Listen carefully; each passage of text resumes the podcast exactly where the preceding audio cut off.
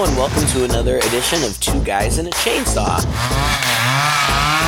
I'm Craig. And I'm Todd. And we're continuing our month of summer movies. And when we thought about doing uh, this theme, I made up a list of movies that reminded me of summer. And uh, the movie that we're doing today uh, jumped out at me uh, right away. Ha ha! And ha ha. I see what you did there. I didn't even mean to do that. I'm I'm on a roll already. and you know, people ask us from time to time why we don't do more classic horror movies. Uh, and it's not that we don't love those movies. We do. It's just we kind of feel like, what are we going to say that somebody else hasn't already said? Uh, and so, you know, probably, if you ask people to think about summertime horror movies, one of the quintessential movies that they would probably list would be Jaws. Uh, and I love Jaws. Jaws is a great movie, of course, a huge blockbuster. You know, really gave Steven Spielberg uh, you know, his start. But I decided instead that we should talk about the much maligned, and I will say unfairly so, Jaws 3D or Jaws or Jaws 3 if you're just watching it on television from 1983. This, of course, is the second sequel uh, to Spielberg's original film, and uh, I have really super, super fond mo- uh, memories of this movie. I almost did it again. Did you hear that? I, Yeah, I have did. a I have a tendency to say movies of this memory, but I'm going to try not to say that. I used to watch this again for the same reason that I have fond memories of a lot of these movies from the 80s. Uh, we had this movie on VHS, uh, and I watched it over and over and over and over again. Um, in fact, I think I'm almost certain that I saw Jaws 3D well before I ever saw the original Jaws and uh, it gets a terrible rap. You know, even though it did really well in theaters, it made a bunch of money. Um, in fact, it held the record for the highest-grossing uh, 3D film for a really long time, all the way up until like Spy Kids 3 or something. So uh, it, it did really good, um, but it got terrible, terrible reviews um, and nearly killed the franchise. Um, there was, of course, another sequel, Jaws: The Revenge, which got even worse reviews. Um, I got to admit, I'm kind of a fan of that movie too, although I don't enjoy it as much as this one. I, I have fond memories of it, but I'm coming from that perspective of having grown up with it. Um, I have no idea, Todd. What's your history with this movie? You're really laying all your cards out on the table for this one, Greg. Hey, come on! I'm, g- I'm You got going to. defend this movie. okay. Well, I have to say, um, I had ne- I had seen this movie before. I know it used to come on cable every now and then, but I mean, I was young. I don't. I didn't remember. There was only one scene that I actually remembered, and also what I remembered were the awful compositing effects. Like, Oh, yeah. I distinctly remember, even as a kid, going. Holy crap! Does all of this look fake? and what I mean is clearly the sequences where they used visual effects. And I and I read later that this was the very first film to do uh, to use video for compositing to do optical effects. An optical effect is when they use when they print on the film. So, like for example, the lightsabers in Star Wars are an optical Sure. effect, right? They didn't use light. They didn't have any special lights. They just wove around big sticks, and later on, on top of that, on the film, frame by frame, they more or less. This is a simplified way of saying it, but painted on, you know, bright glowing Sure. orbs. And so, anytime you see like a giant ant and a tiny person in front of it, that's usually an optical effect where you're printing the footage from one film on top of the footage from another. You know, usually using the blue screen or the green screen or something like that. And so, all of the optical effects in this movie were the. This was the first movie apparently where that was all done with video instead of just film to film. And the result is not too pretty, I think. Mhm. I, I'm not even sure it was great for its day because you know I know I saw it just a few days, a few few years later uh, than it came out in 1983, and um, oh my god, it's it's it's it's so bad it's funny actually, and that's one of the charms of the movie. Actually, I think, uh, in all all in all, not just about the optical effects, but you know, I think the plot, some of the characters. Uh, it's enjoyable for that reason for me. Yeah, oh, I will agree with you 100% that some of the effects are really bad, but again, like you said, almost kind of so bad it's good in a charming way. Yeah. The shark, for the most part, I mean, anytime they're using a fake shark, I mean, there are some shots of, you know, actual real sharks, but they're few and far between. And any of the shots of the fake shark uh, are are very clearly fake. There's you know when people talk about this movie, there's one memorable sequence at the end that everybody kind of points to where uh, I mean it's it's it's bad. I mean it looks like uh, Godzilla movie or or Clash of the Titans or something like that. Like it, it, anything but realistic. you know, it doesn't look real at all. Um, but it, as a kid, I don't think that that bothered me. Um, and as an adult, I can recognize it for its shortcomings. But like you said, I, I almost feel like that adds something to the charm. The movie was originally conceived as a spoof. You know, the first two films both did very well. Uh, both starring Roy Scheider, who didn't even want to have anything to do with the second movie, let alone the third movie. He was contractually bound to do the second movie, and so he did it begrudgingly. But uh, he said there was just absolutely no way in hell that he was doing a third one. In fact, he took another movie j- just so that he could not do this movie. and so it was originally it was originally conceived as a spoof and it was going to be um, Jaws 3 People Zero. Uh, and it was, you know, going to be a, a, comedy, a comedic take on it. But uh, Spielberg uh, did not like that idea at all. Uh, he was adamantly opposed to it and said that he wouldn't have anything to do with it. And in fact, you know, he actively worked to make sure that that didn't happen. So then there was a. Uh, they decided to go in the traditional route, you know, the more serious route and a script was written. I don't remember who wrote it. I didn't write it down, but there was a script that was written about a great white shark uh, somehow accidentally swimming upstream and becoming trapped in a lake. Uh, and there are remnants of that idea left here in this movie, but apparently all kinds of script doctors came in, made all these changes. They they wanted a tie to the original films, so they wanted Sheriff Brody's sons from the original movies. They wanted them to be key characters. Uh, in the film, so they wrote them in. And instead of the shark swimming up a river and getting trapped in a lake, uh, they decided to have the shark uh, end up getting trapped in SeaWorld, which I just think is just genius. Like, just like on paper, a rogue great white shark loose in SeaWorld. Like, sign me up. I'm on board for this movie. it's, it's literally SeaWorld. It's not like Marineland Park or whatever. It is truly and honestly, was SeaWorld involved? I mean, clearly they were involved in the production of the movie. Oh yeah, they had to be, but that's another thing that blows my mind. Like, what were they thinking? You I know, know. like it doesn't make them look good. No. like- you, you never see this happen today. Oh no, absolutely not. They would have to totally make it, you know, some SeaWorld knockoff. Uh, 'cause 'Cause- there's no way. Because the guy that Lou, Lou Gossett Jr. plays the, the the head of the park. I know I'm getting ahead of it, but I just got to get cool. it. Lou Gossett Jr. plays the head of the park, and he is like the typical asshole. Only cares about money, doesn't care about the safety of anybody or anything, or even the well being of the animals. Basically, yeah. in the in SeaWorld. It- he is the owner of the park, and so it's you just can't imagine that they gre- looked at this and said, "Oh, yeah, this is really good. This is going to do wonders for our attendance." You know? Yeah, no. I I mean, I guess maybe because the first two movies were such big hits, they thought that they would get some publicity out of it or whatever, but you're right. They come off looking bad. Now, SeaWorld gets a bad rap these days anyway, you know, in the aftermath of Blackfish where people are, you know, kind of questioning whether or not these marine animals should be held in captivity at all. And if they are you know how are they being treated? Is it you know humane and that kind of stuff? And i'm really conflicted about it. Um, but that's also another reason that I think that I'm nostalgic uh, for this movie.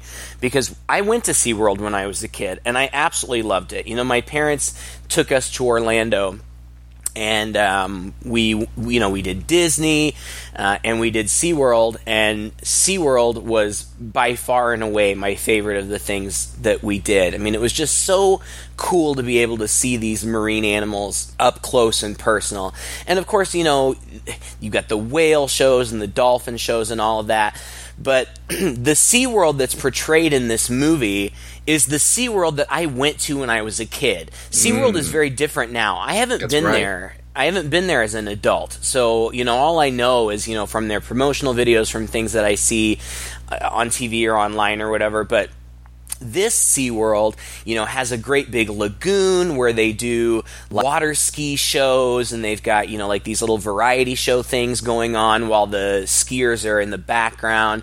Um, and of course, all the marine attractions uh, and, and the animals and stuff as well. But I, I don't have them, but my parents have pictures that could have been taken during the filming of this movie. You know, like like the the people in costume doing like little like hoedown shows and like uh-huh. a, a, a lady in a you know a, a, cartoon pig outfit like dancing around. Like I was there, um, and so to see it all again and there's a lot of just sporadically throughout and it it's not jarring. It doesn't seem out of place. It seems very much in keeping with the rest of the movie but you just get all these really cool shots of SeaWorld stuff. Yeah. The the killer whales doing their stuff and the dolphins doing their stuff and uh, again you know not necessarily SeaWorld's greatest moment, but there's just some beautiful um, videography of, of all that stuff that was going down. And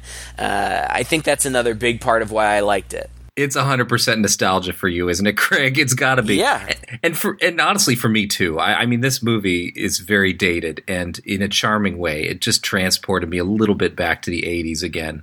And i didn't go to seaworld when i was a kid. I went to disney world when i was a kid. And the way that Dis- seaworld has changed is is very similar to the way disney world has changed. You know you can look back at the 80s um, and i'm sure you know, my parents can look back even further. But uh, you can look back at the 80s and see a very distinctly different feel to the park and to the costumes and to the things that people found entertaining, you right. know, at that time.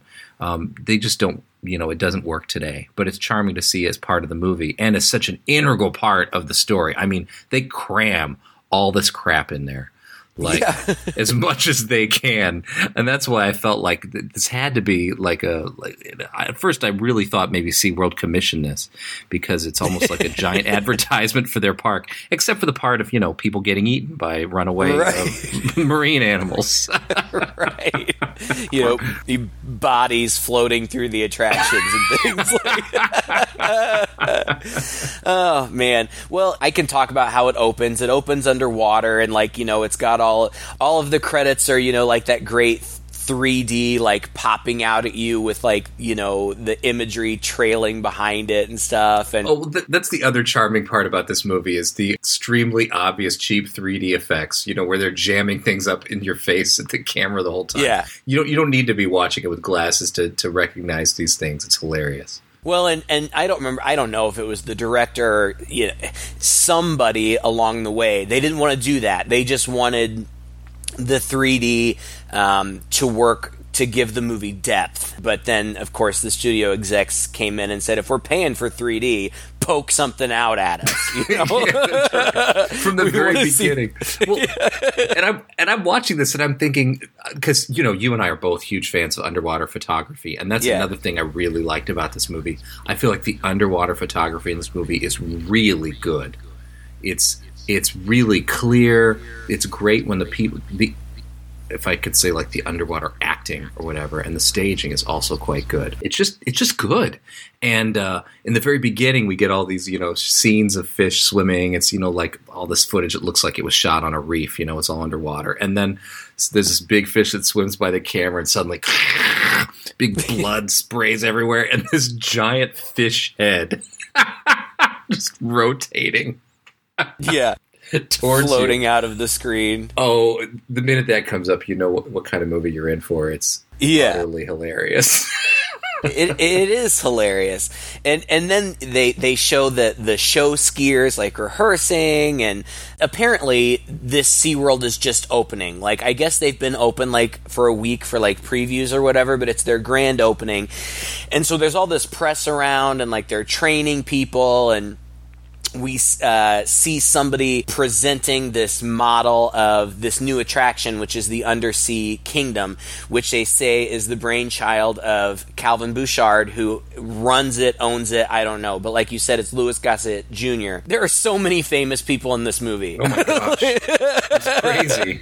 it is crazy, and you know, Louis Gossett Jr. has been in a million things, and this is certainly not his finest hour. He, no, he, he seems of, to be phoning it in, to be completely honest. yeah, and, and he, he he plays it kind of stereotypically, like as a person of color, and also just kind of as you know, just kind of the dicky executive who doesn't care you know like it's always just about the bottom line for him that's all he cares about is the bottom line and anything else be damned there's no depth to his character there's nothing behind the lines to be honest. No, no, no. And that's true of a lot of these characters actually in this movie, I think. that's certainly not atypical for movies of the 80s. You know, that no. was a very common you know that was a very common antagonist you know like the just the jerky businessman but these skiers so they're going along and we see that a shark starts following them and supposedly this SeaWorld, uh, I don't remember where it was actually located. I don't remember if it was Orlando. I think it was Orlando, but it was somewhere where it's landlocked. But in the fictional world of this movie, they are directly on the coast, and so they've got this deep water trench that connects them to the ocean. And so these skiers are skiing, and they they ski you know, through this channel or whatever, and we see this shark follow them in. And the engineers start to close this great big steel gate behind them as they go in, but we know that the shark is also coming, and so the gate like slams, I guess, on the shark um, and jams. And so that's when we meet uh, Mike Brody, who is uh, the oldest son of Sheriff Brody from the first movie. And in this movie, he's played by Dennis Quaid. Dennis Quaid. and Dennis Quaid, you know, he's he's very young in this movie. He's very handsome. Um, I just read this morning as I was last minute kind of preparing for this that he claims that he was coked out of his mind for this whole movie. He says that every scene that he's in in this movie, he is just totally tweaking out on coke. I wouldn't know it because I actually thought his performance was good. Like that's the thing yeah. about this movie too. Like the acting isn't that bad. I mean, what they're given is bad. It's not great, but I thought that the performances were kind of natural and like it, it, it didn't seem forced. Like i want to hang out with mike Brody. he seems like a fun guy. If i were to figure out what doesn't work for me about the movie is that I, it's got to be the directing. Because you're right the actors are doing a fine job um, with what they're given. Mm-hmm. what they're given is not oscar winning material. No. But it's also not at all uncommon for films from this era Mm-hmm. Things that the people say, the way that they say them, the different characters, the stereotypical, um, you know, like you said, evil boss man who only cares about money, the really nice, um, hardworking guy, you know, who's going to save the day. He has a female sidekick and they have a romantic thing. You know, mm-hmm. there's a brother involved and a friend and all this stuff. Like all of this is just pu- completely plucked and pulled out of standard Hollywood boilerplate, especially for the 80s. And so it, even though it, it's, it's cheesy, I think it's cheesy it should still work, you know, more or mm-hmm. less. And I think the thing that keeps it from working has just has to be the direction, you know, the way that things were staged, the way that things were edited together. Sometimes maybe particular line deliveries maybe weren't the character, you know, the, the actor's choices, and right, um, you know, that's the only thing I can think of. There, he's going, go for this, go for this, go for that, and they're delivering, um, but you know, it's just not working as a cohesive whole. Well, it was directed by, by uh, Joe Alves, and this was the only movie that he ever directed. Uh, he was the production designer on Jaws 1, and he was uh, the second unit director on Jaws 2. Um, and and like I said, this is the only movie he ever directed, but uh, he was also the production designer on movies like Close Encounters of the Third Kind and Escape from New York. So, you know, he's talented in his own right. Maybe direction isn't his forte. Um, mm this came in the advent of a surge in popularity of 3D movies around this time, and it came out right around the same time as Amityville 3D um, and Friday the 13th 3, which is in 3D. And in comparison to those movies, I would argue that this movie is a step above. You know, in in terms of maybe cinematography, except for some of the you know bad effects that we've talked about but the acting is better like yeah i mean if, if you compare it to other movies uh, of the same time you know capitalizing on the same 3d fit deal you know i i just i think it's pretty good yeah i have to agree I mean, you've got to put it all relative. you've got right. to make it relative. But yeah, I mean, I, I, I won't argue with you there for sure. So anyway, Mike is apparently the head engineer at the park. Like he's designed and, and led the building of all of this. Um, and he is in a relationship with Dr. Kay Morgan, who's played by Bess Armstrong. Again, very famous, still working. Um, she plays the mom a lot these days, but she's. Uh, young and pretty and, and tough and smart in this movie, and I really like her. And I have to mention uh, at this point two of the very important characters of the movie, Cindy and Sandy, the dolphins, who play a, a pivotal role. they do a little too pivotal. yeah.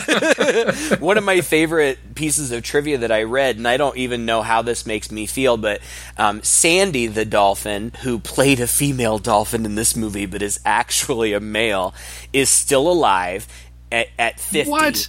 At, yes, is still working at SeaWorld and one of those dolphins that you can pay a $100 to like swim with and ride and stuff crazy. And, and, sits down to watch this movie at least once a week. Yeah. Sandy's probably getting a residual check. Revisiting the good old days. yeah. Um, but uh, Kay is the head biologist at the park. And then uh, we get introduced to this other character, Philip Fitzroyce, played by Simon Mc. Corkindale, um, who's like this big shot photographer who's going to come in and do all this photography for publicity and stuff. and then um, they introduce all the characters right away, which I really appreciate because I can get it yeah. out of the way. And then uh, Mike's brother, Sean, who is played by John Putch, P U T C H, I don't know. He's the son of Jeannie, I think, Triplehorn. She was the mom on All in the Family. Oh. He, he shows up, and I think that he's just there uh, for a visit or something. Um, the f- There's no question that ever, at, at, any point, that he's his brother. I think they refer to him as brother or that he's his brother in like every scene. it's so funny. It's like when he first sees him, oh, it's my brother. Hey, brother, how you doing? Hey, brother. And then later on, I may be your baby brother, but blah, blah, blah. I mean, boy, do they remind you of uh, of their relationship. and it's almost a, it's a little over the top because when they're together, they kind of act like they're like nine, like they're all the time yeah. like kind of like hitting each other and wrestling and wrestling. Like That's right. but it's cute, and you know, yeah. none of them are terrible actors, and you know, I, I honestly, this time when I was watching it, and it's been a while since I had seen it, I was just kind of impressed by how natural the acting seemed. Like it didn't mm. seem forced. Like these people seemed like they were having a good time. They seemed like they had a familiar or at least friendly relationship. Um, I kind of liked it. Anyway, he shows up. The first uh, kill, I guess, um, is the guy who is tasked to fix the gate you know that gate that got broken before and it's it's pretty simple you know he jumps in the water late at night for some reason i don't know why yeah. he waited until it was dark I don't either. And you know, he just jumps in there and he's fixing the gate or whatever, and then he gets eaten by a shark. and his, his, giant severed arm rotates, Floating. floating straight toward the, the camera. we see something like pounding up against the gate. I think the suggestion is that the shark is trying to get back out into the ocean, but it can't. So we know that it's stuck in there. And and then we just get, you know, some kind of fun stuff. They they all go to a bar. Apparently there's like a staff bar at SeaWorld or something, and um, Sean meets uh, his love interest of the movie, who is Kelly, played by Lea Thompson. Again, like this was her first movie ever, but she went on. She went on to do Howard the Duck and Back to the Future, and still working. Uh, and and she's young and cute, cute, cute in this movie. Um, and they flirt, and then like within 30 seconds, they're a couple. Yeah, basically. Again, total '80s movie. the only thing they were missing was that moment where, like, they s- stop and see each other from across the room, and some sax music comes on. You know, that's the only thing they didn't. Movie, to its credit, did not have in it. Yeah, no, they play a fun, flirty game in the bar, and then they're a couple. Um, and after that, uh, Mike and Kay go for a walk on the beach, and Kelly wants to. Kelly's left alone with Sean. She wants to go swimming, but he tells her that he hates the ocean. She's like, "Well, okay, fine, you hate the ocean, so we'll go to the lagoon." Then, when we go back to Mike and Kay on the beach, uh, he reminds her, he says, Don't you remember I told you about that shark attack in Amity? So they're con. Yeah, here, here's the connection. You know, we've got this history with sharks or whatever. Um, And presumably with the first movie, I guess, right? th- well, that would have actually been the second movie because it was the second movie. Again, a good movie, um, but remember, Sean in the second movie was a little tiny boy, and he went out with Mike's friends on these sailboats, um, and they all got attacked. And so, like, Oh. so he was a little tiny kid. So apparently, he's traumatized, and so he hates the water now. Um, whatever. right. None of it matters really. No, it It's- doesn't matter, Doesn't really. It doesn't even really come into play later in the movie. You know, there's that's that's one of the things I think about this movie now that I consider it. There's also no real major drama between the characters, like that gets in the way or complicates the plot at all. Right. They raise these little things, and oh, I'm going to have to go away, and blah blah blah. But I, I- it doesn't really factor in once the shark starts killing people. Everybody just bands together and they do their thing. You know, there's no Jurassic Park style sabotage or anything like that. Right. It's a very pretty straightforward plot. Yeah. Well, the whole relationship thing comes up again a couple of times, and sometimes at the stupidest moments. Like, there will be urgent things going on, and she'll just be like, let's talk about our relationship. Like, Yeah. really now? let's maybe wait until we take care of this killer shark problem. Yeah. For sure. Can we rescue the people who are drowning in the water first? Oh, man. Kelly gets Sean into the water, and, you know, they're making out or whatever and they're you know it's, i hate to these things aren't really significant but they're so cute that i i hate to skip over them like like mike and kay pull this funny joke on them where like they pretend to be the police or whatever and it's funny because the brother's like he's standing there in his underwear in the water and he's like I'm okay. My brother works here. Uh, I'm Kelly Ann Bukowski from the ski team. and then they wrestle on the beach and That's uh, right. There's lots of sand tossing and stuff. There are also some rafters who are uh, coming in. It's still the dead of night, and they're they're sneaking in. I thought, oh, are they going to sabotage SeaWorld or something? No, they're going to steal some coral from the bottom. And correct me if I'm wrong, but that's just a thing, right? They just go in, they go in to steal some coral, and they get their comeuppance because the shark eats them both.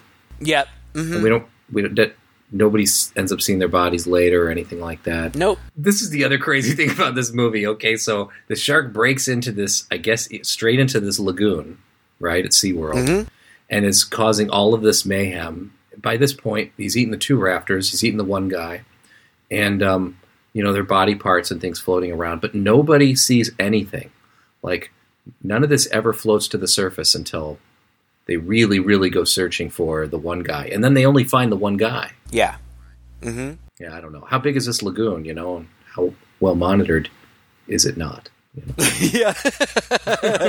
I don't know. It must be pretty big. You know, eh, like you said, they do eventually. They don't even find the one guy. Like they go looking for him, they don't find him, but he eventually pops up. But that I mean, that's that's the next thing that happens. The, the guy who got killed, the the guy who was fixing the gate, his girlfriend is all mad and she's like going to kick him out because she thinks he's cheating or something. But Mike and Kay know that maybe he's in trouble. Uh, and I don't know how they know that he dove by himself, but um, Mike says something like he broke one of the cardinal rules of diving. You've always got to have somebody watching your back or something.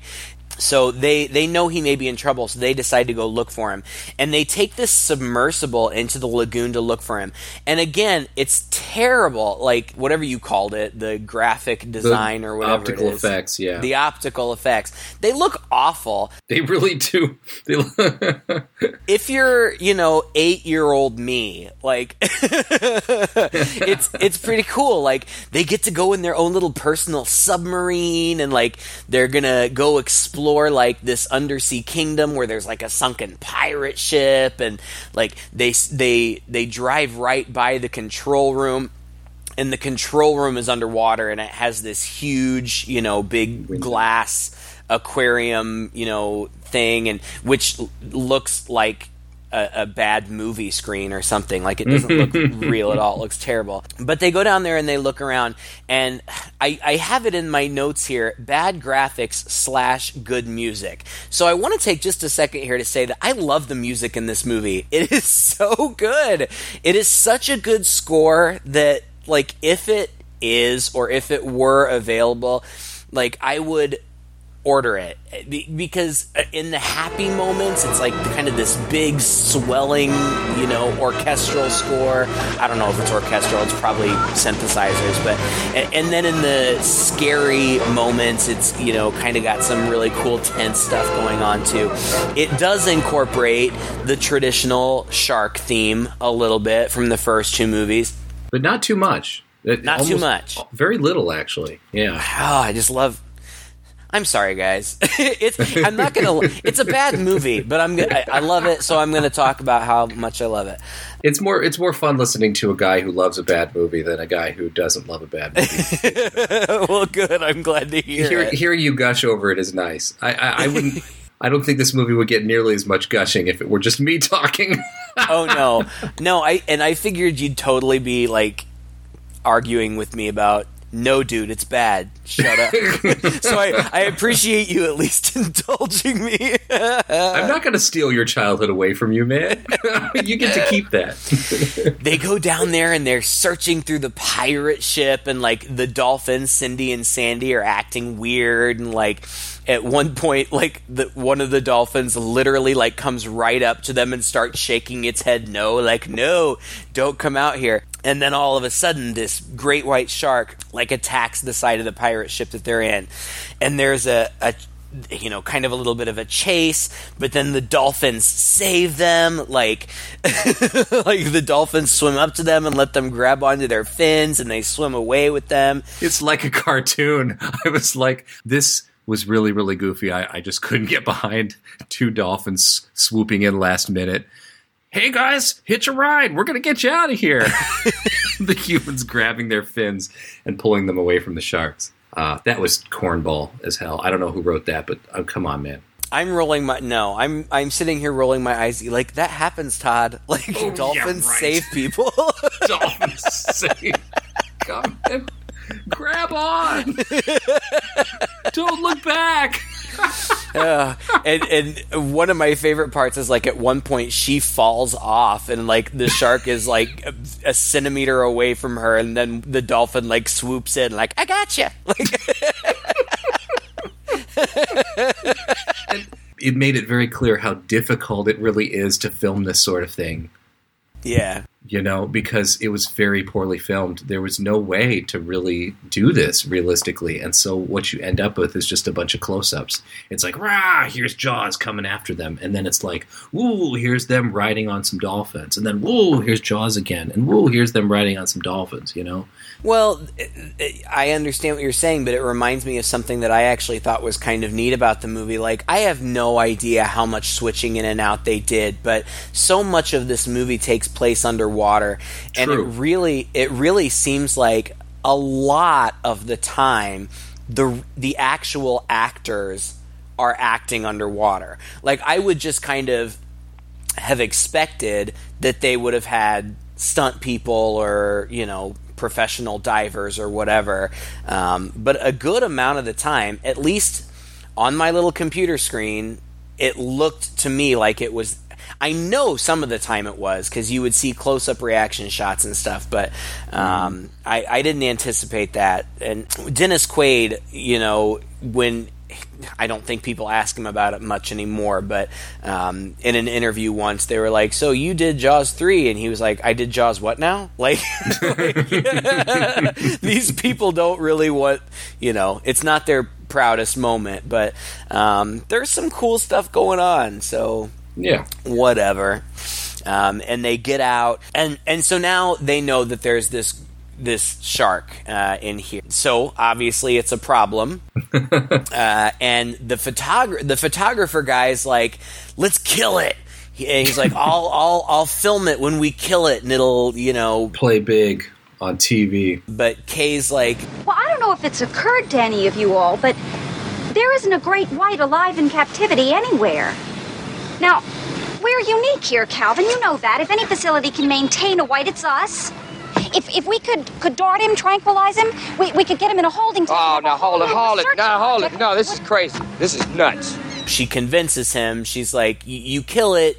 You know that happens once. You get some publicity for a minute, but if we capture it, then we can, you know, put out all this advertising. We're the only people that have it, and so he can. She convinces him, and so so they go on this mission to tranquilize and capture the shark. And to me, this was one of the sillier, more melodramatic moments of the film. And maybe this is also looking at it from the lens of today as well. But just to see the one guy, his extreme solution to this is we're just going to kill it. Uh, and then the woman's idea is no, we're going to capture it and we're going to study it.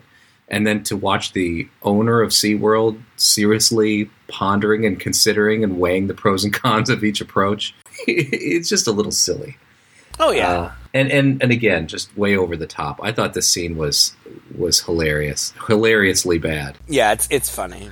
And the fact that that kind of sets up the central premise for the film, and and that's kind of the thing about the movie is the the shark doesn't do a lot of killing. I guess whenever you've got something in the water that can't come out of the water, and it's not like people are freely swimming and doing things in the water. Like this is SeaWorld, like this is their lagoon. This is like corporate controlled environment, and so most of the time they're not even open to the public yet because they're they're preparing this undersea kingdom section. There's very little danger, it seems.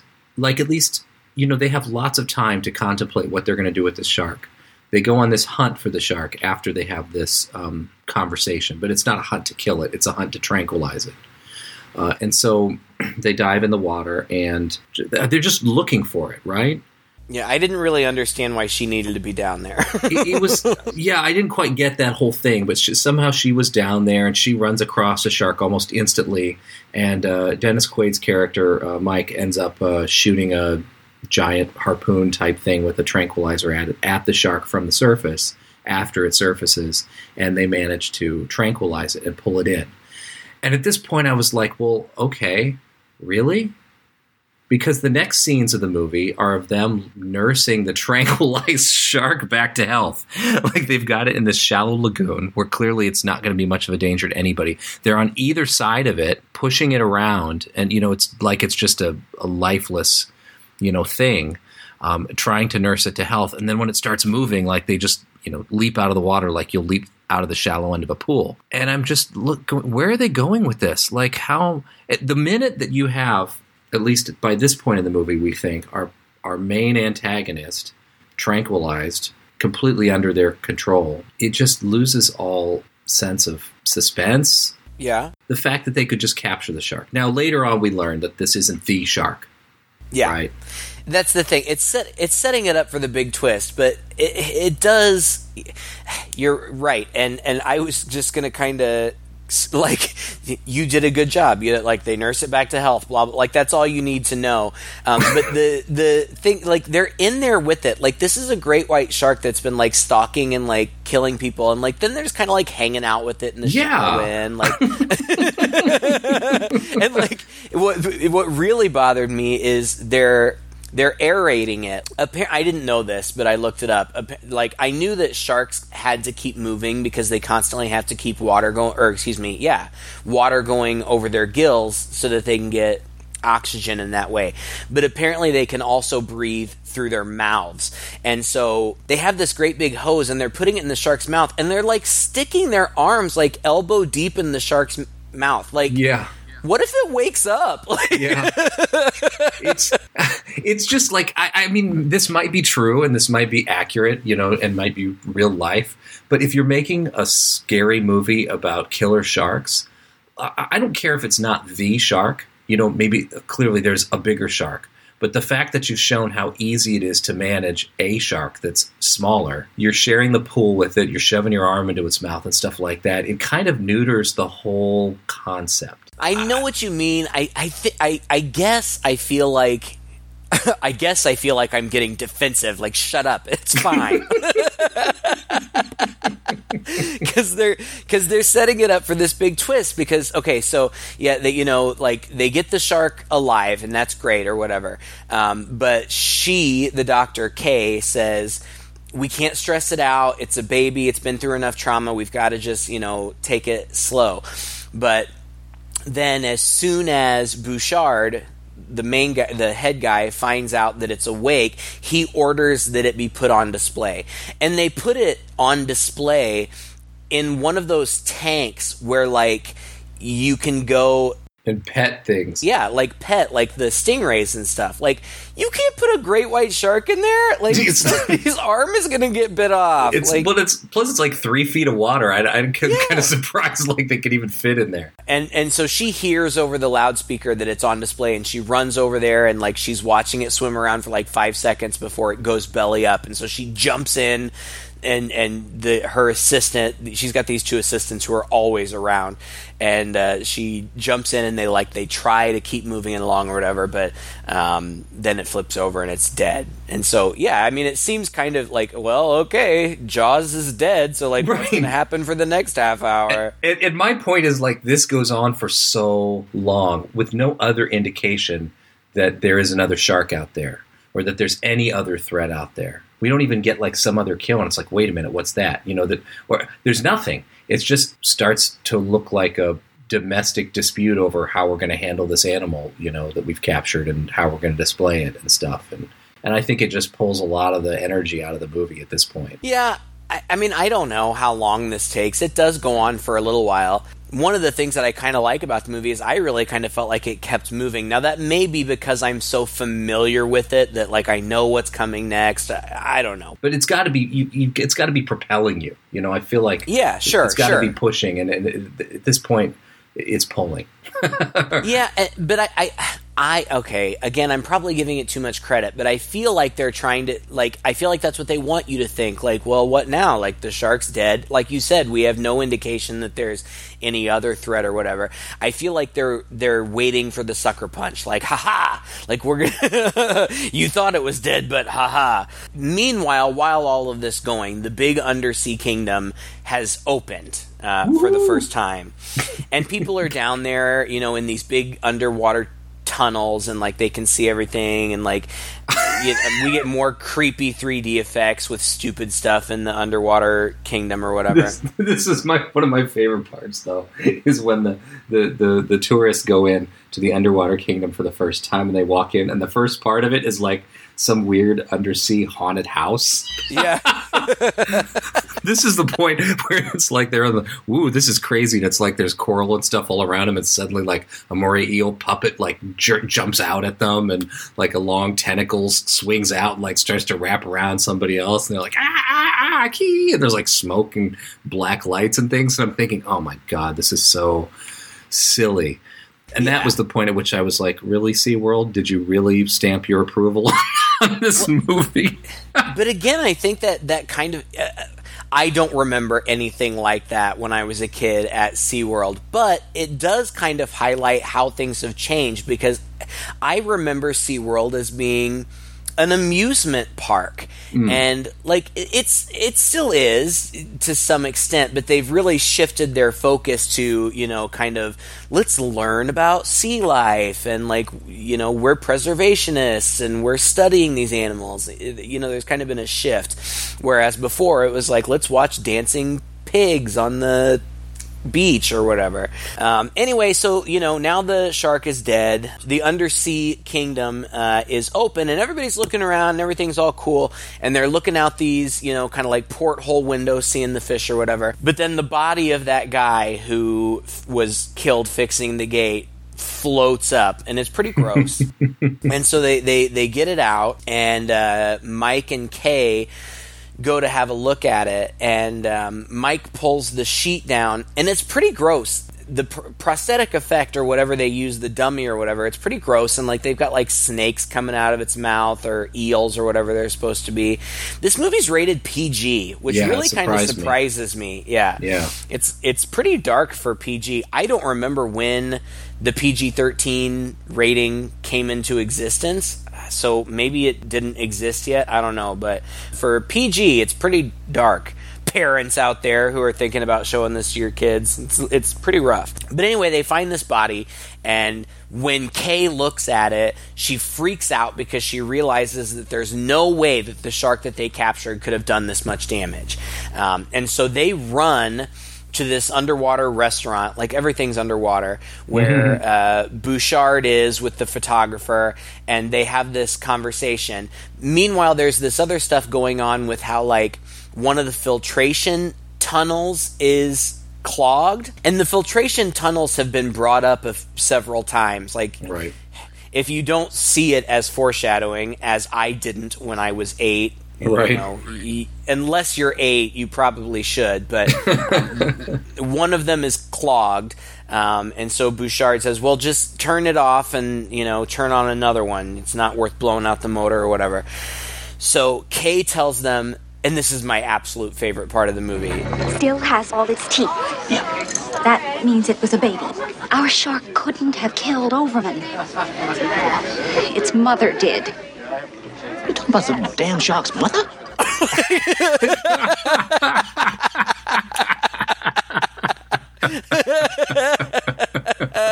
No, I'm talking about Shaft. and she's like, "The mother is in the park."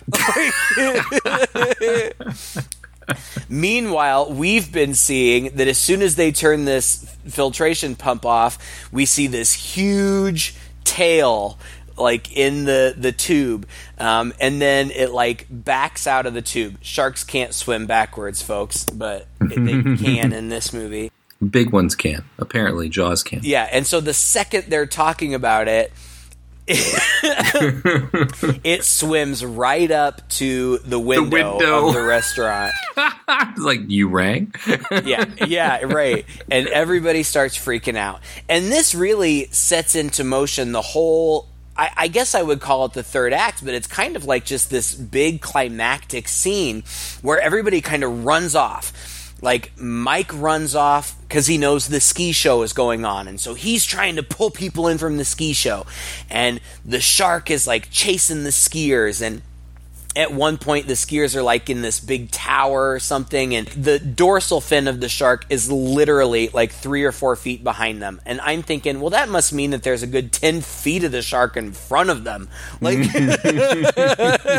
how are they not seeing it and like the skiers fall and it's all very dramatic but they all get away I love this sequence because it's all of this stuff also interspersed with just the perils of them warning people. Like at Uh-huh. one point, Mike is on like a golf cart and he can't even like Yeah. drive his golf cart straight. He's like, "Wow!"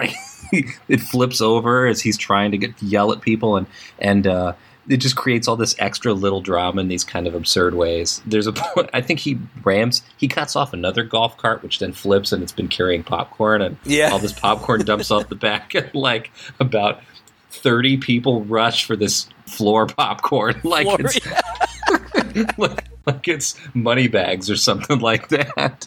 And I thought my wife and I watched this. We uh we sat down. You know, this is PG, so it's one of the few movies she could watch with me. So we you know we made up some tuna sandwiches and and sat down and watched this movie. And she says, "Don't they have a PA system?" right.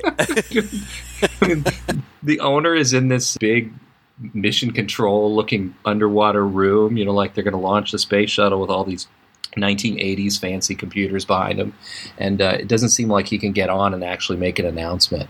At least until later. He, I think he does. yeah, he later. does eventually. Oh, my But, gosh. yeah. Okay. And, and the other thing that I like about this is that it all happens in the course of I don't know max ten minutes, five ten minutes. Every time somebody runs somewhere. The shark is there, and uh, and so like then uh, after it attacks attacks. It doesn't actually get anybody, but after it scares the skiers, then um, Kelly and Sean are on these bumper boats, um, and uh, it attacks the bumper boats, That's right. and and Kelly falls in, and Kelly actually does get bit. She doesn't get killed, but she gets bit, and then uh, she gets sent off in an ambulance, and Sean gets goes away with her. It's also a good way to like kind of get rid of some of the extraneous characters. Like, bye, Sean and Kelly, we'll never see you again. That's right. Uh, and, he, and the shark breaks up a dock. Uh, there are all kinds of things going on. I just like the idea that the Sea World of the past, ev- everything was just happened in one big body of water. You know, whether they were water Yeah. skiing, whether it was the Undersea Kingdom, whether it was the dolphin show, anything like that. Apparently, dolphins and sharks and fish and these attractions just all intermingle. Right. Yeah. It's kind of stupid, but it. Uh, okay, and so then the shark attacks the underwater kingdom, and like everybody in there is freaking out, and like it breaks one of the tunnels, so like the tunnels start filling up with water, and the people are freaking out, and the the airtight doors shut, so some of these people are like trapped down there.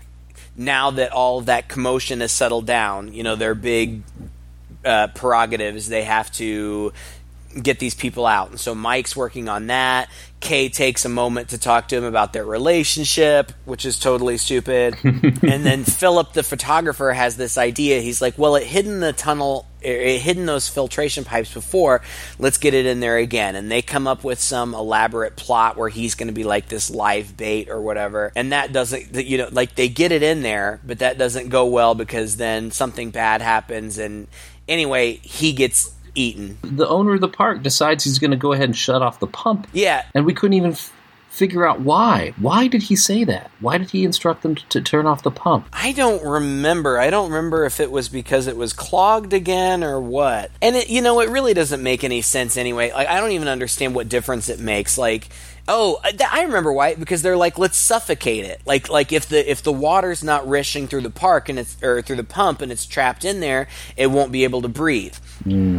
Well, the shark is having none of that, and it breaks out of there again backwards. And uh, meanwhile, Mike is like welding the tunnel for the underwater kingdom, and apparently he gets that done just in the nick of time. And then he and Kay are both down there, and then the shark, you know, comes and it almost gets them, but it doesn't. And then everybody's in the in the control room, and that's when we get to this scene that is so often pointed to as being so bad. They're all just standing there. They're all standing there, and through this big glass window, they see the shark approaching them. Now, mind you, the shark isn't moving. Like it just looks like a cutout of a shark, like that some kid has on like a popsicle stick that they're Yes. just like moving forward. It looks terrible. It's not moving at all. It just gets bigger, like you would zoom in on a picture. It looks awful. And then as it approaches the window, like it breaks into slow mo, um, and then it busts through the window, and you know the glass explodes out at the audience because it's 3D or whatever. And then the shark is just like it's got its head in there. This shark is it's supposed to be like 35 feet long or something like that. I don't. Ha- there's no sense of scale. at No, all it's different everywhere. Yeah. every time and it's hanging out the back and like again like it looks like a movie out of the 60s i mean it just the effects are terrible but so they're in there and like one of the guys in the control room gets eaten A couple of them like bouchard and gets one of the other ladies out and so then it was just mike and kay in there they don't know what to do but mike sees that philip the camera guy is still lodged in the shark's mouth and he's holding a grenade. Yes. And so Mike gets like some sort of like hook contraption and manages somehow reaching into this 35 foot shark's mouth to hook this tiny tiny little ring. And he, he, he pulls it out of the, the grenade and he and Kay take cover like behind a desk or something which also doesn't make any sense. The shark explodes and again we get these 3d effects with everything shooting out at the screen and it The ends up with just shark. the jaws of the shark. And you know it's all very exciting and then the shark is exploded or whatever. Um, and then my second favorite part of the movie is at the very end where mike mike and kay come up in the lagoon and it's morning now and it's beautiful and like the sun has just risen and she's all concerned about the dolphins and she's like ah where are the dolphins? And like so she's calling them and like slapping the water and one of them comes and they can't find the other one and he's like Mike's like, "Oh, I don't think she made it." And then all of a sudden this dolphin leaps into the air and they celebrate cuz they're so excited that the dolphins made it and the music swells and it's so exciting and then the dolphins just do their little dolphin show all around them That's right. and then it and then it freezes with the dolphins like framing them in the frame. it freezes on another horrible optical effect. Yeah, it's terrible. but it's so exciting. if, there had been a rainbow behind them, maybe that you know. Oh man, listen, I know it's a bad movie. I I know it. I get it. But honest to God, I just still even watching it 30 years later or whatever, I still find it really entertaining. Like it's fun to watch. It's a fun movie to watch.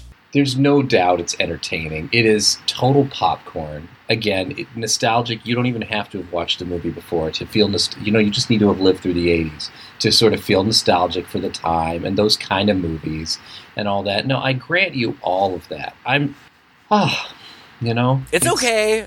It's My fine, feelings will only be hurt a little bit. but it's a bad movie. I mean, I, it is. I It's know. a, it's a bad movie in so many ways, and I think it could have been good. I mean, I feel like you probably could have taken this same script and these same concepts and things, tweaked it in very small ways, and maybe, like I said, improve the directing and get some good special effects in there. Yeah. Uh, and and maybe you know maybe just they just got a little ambitious. You know, it's the number three. They're trying to do the 3D angle. They were really pushing for the 3D, and a lot of that probably forced their hand to use a lot of these really cheap optical effects just to you know be able to ram those effects and those things into people's faces. And uh, if it had just been a you know held back just a little bit from that, and um, yeah. Yeah, basically, if they just redone the whole thing, but you know, honestly, my wife loved it. She she thought it was great, and um, Good. Like I said, it was it was fun to watch. I would even watch it again. It was one of those again. I think so goofy that it's fun to watch. Yeah, and I know, you know, I can't speak for all the actors, but I know that Dennis Quaid isn't particularly proud of it. Well, he was going through, you know, a drug-addled time in his life, so that may have had something to do with it. But I just think that the acting is super competent. Like, I liked these characters. I liked them. And I, I well, you know, except for Louis Gossett Jr., who I wasn't supposed to like, and you know, he did a reasonable job of playing the stereotypical bad guy. I don't know. I just think it's charming, folks. If you uh, want to leave comments about how much you think this movie is terrible, again, my feelings will only be hurt a little bit. I understand. I totally get where people are coming from uh, when they criticize this movie. This film sits in a special place in your heart that nobody can touch, Craig. I don't think, I don't think any of us sweet. need to worry about that. oh man. All right, fine. I guess it's time for me to stop gushing. All right. Well, thank you for listening to another edition of Two Guys and a Chainsaw. If you liked this episode, you can find all kinds of back episodes online. We are on Facebook. You can check out our uh, website at twoguys.red40.net. We're also on iTunes and Google Play and Stitcher and all kinds of other places, I think, where you can find uh, your favorite podcast. We are going to continue our month of summer movies next week. We've got a couple coming up that I'm really looking forward to. We subjected you to one bad shark movie. I have also requested that Todd and I do a good shark movie, and I'm really looking forward to that one. So uh, stay tuned for the next couple weeks and beyond. Uh, and until next week, I'm Craig. And I'm Todd. With two guys and a chainsaw.